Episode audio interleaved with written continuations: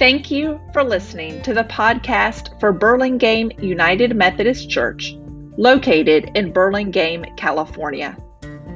Each week, we will share a sermon by Reverend Ann Duncan. Thank you for joining us on our journey through the Bible.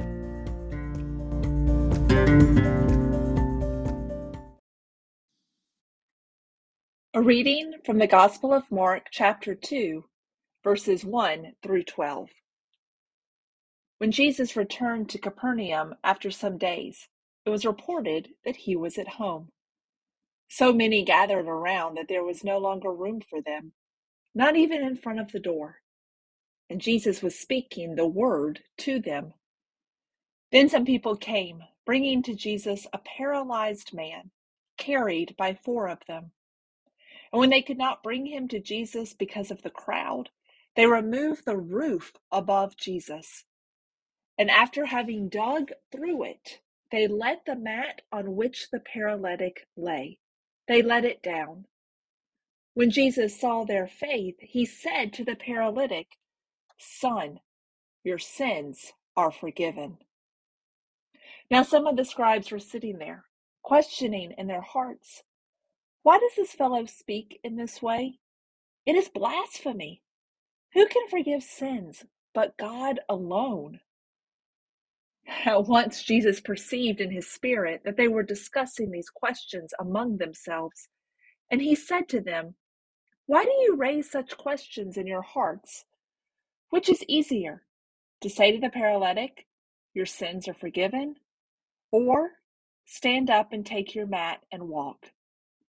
But so that you may know that the Son of Man has authority on earth to forgive sins, he said to the paralytic, I say to you, stand up, take your mat, and go to your home. And the man stood up, and immediately took the mat and went out before all of them, so that they were amazed and glorified God, saying, We have never seen anything like this. Thanks be to God for this word. There are those among you who are listening today who are sick and in need of healing. You may also have friends and neighbors who are sick and troubled. Some of our pains are physical. Our bodies no longer work the way they used to. We have failing eyesight, loss of hearing, or arthritis. We're battling cancer, heart disease, or dementia. Some of us have illnesses that we'd rather not discuss with others. Mental illnesses, addictions, and broken relationships weigh us down. Members of our own families face physical challenges, mental struggles, and brokenness that is not always visible. For all of our pain and heartache, we cry, How long, O Lord? How long must we suffer? How does the Bible, how does Jesus respond to our need for healing? Today, we continue our journey through the Bible. Last week, we heard Jesus call fishermen and us to follow him. Today, we turn to Jesus as healer.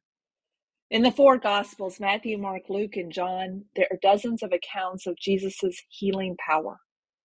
Jesus cured a man with an evil spirit. Jesus healed a man with leprosy. Thanks to God, a girl on her deathbed lived through Jesus' healing. Over and over again, people came to Jesus to be healed. In our scripture today, beside the Sea of Galilee, Jesus healed a man unable to walk. In the story of the paralyzed man and his four friends, we learn more about Jesus' healing powers. The healing power of Jesus offers hope for us today, just as it did for the paralyzed man and his friends. As we heard in the scripture, the setting for our account today is in the village of Capernaum, a small fishing village on the northern shore of the Sea of Galilee. No more than a few hundred people lived in Capernaum. Jesus was in the house of Peter's mother in law. You remember Peter. He was one of the four fishermen who left their nets and followed Jesus. So many people had come to the house to see Jesus that there was no room for anybody else. We know nothing about the man who was paralyzed. We do not know his name, age, or the cause of his paralysis. All we know is that he was unable to walk. Neither do we know anything about his four friends. We can, however, confidently say they were true friends. When the friends heard that Jesus was in Capernaum, they did not hesitate to carry their paralyzed friend to Jesus. Imagine that they picked up the mat on which their friend was lying. The four friends then walked up the road to the house of Peter's mother in law, with each one holding on to a corner of the mat. Now, perhaps along the journey, neighbors yelled out questions What are you doing? Some observers may have even muttered under their breath, Well, that's foolish. Someone is going to hurt their back. Did anyone really believe the paralyzed man would be able to walk? It would seem that the four friends did. The four men arrived, carrying their paralyzed friend. And yet we hear that they could not physically reach Jesus because of the large crowd. So the friends did an amazing thing. The friends climbed onto the flat roof, cut a hole in the ceiling, it says it dug out the ceiling, and lowered the paralyzed man on his mat down to Jesus. Listen to that again. The four friends climbed onto the roof. Okay, that's a feat unto itself. They cut a hole in the roof and then lowered a man down into the house. That is no small feat. These friends had confidence in the power of Jesus. They believed Jesus could heal their friend. And when Jesus did heal their friend, when Jesus saw the faith of these four friends, he said, Son, I forgive your sins. People watching this unbelievable scene countered, Jesus can't talk that way. Who does he think he is? But Jesus spoke again to the paralyzed man Get up and walk. And the paralyzed man did just that. Can you imagine what happened next? Jesus' healing was in full view of a large crowd. Everyone recognized Jesus' power and praised God for the healing. And those five friends must have danced home together.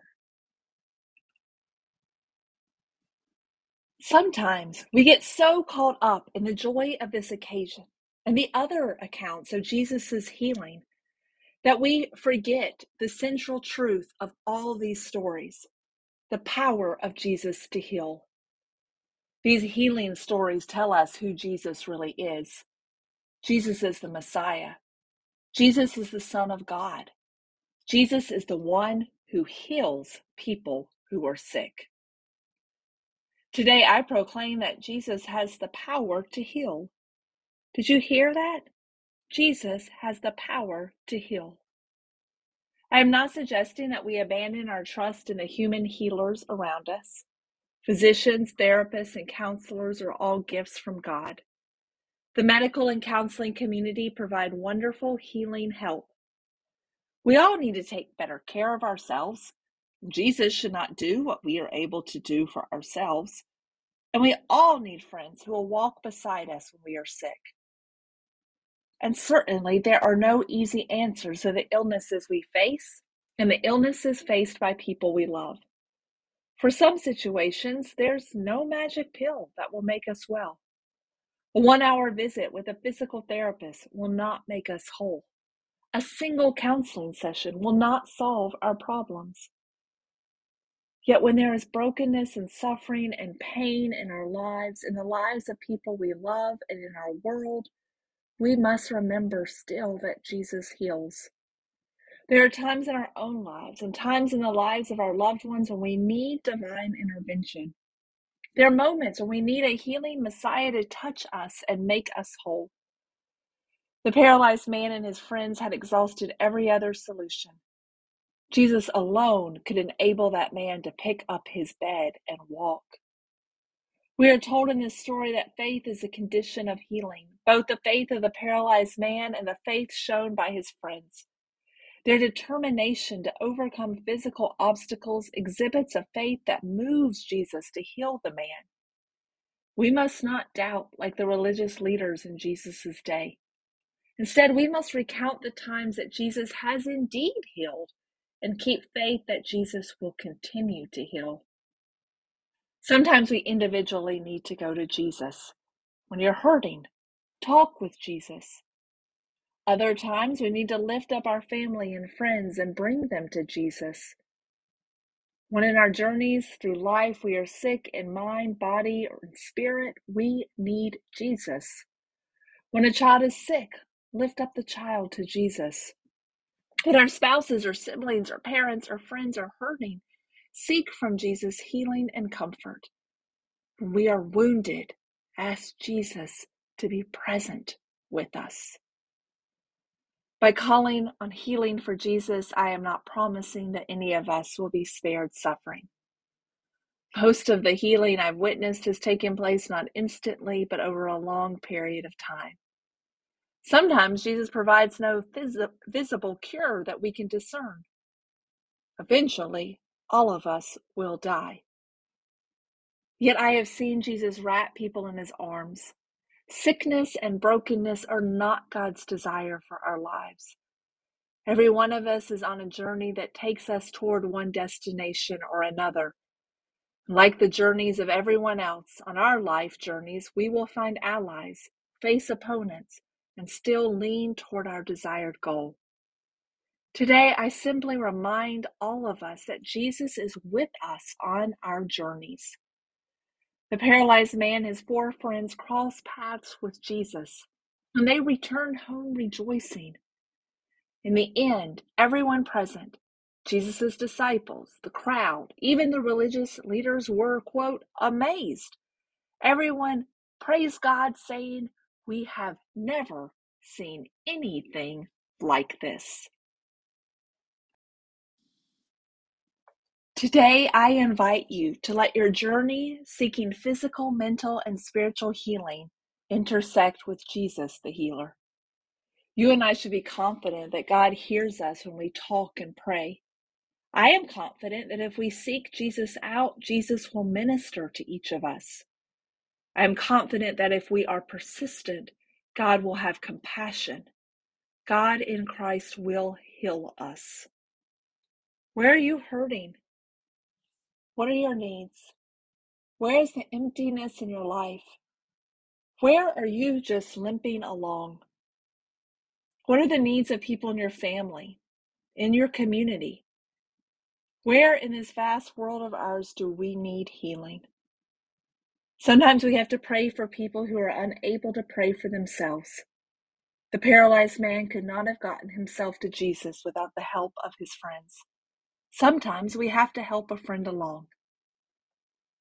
The good news this morning is that Jesus can touch you and others and make you whole. Jesus can heal. Let Jesus join you on your journey today. Let us end in prayer together. Almighty God, we pray that all of us may be comforted in our suffering and made whole. When those among us are afraid, give them courage. When they feel weak, grant them your strength. When they are afflicted, afford them patience.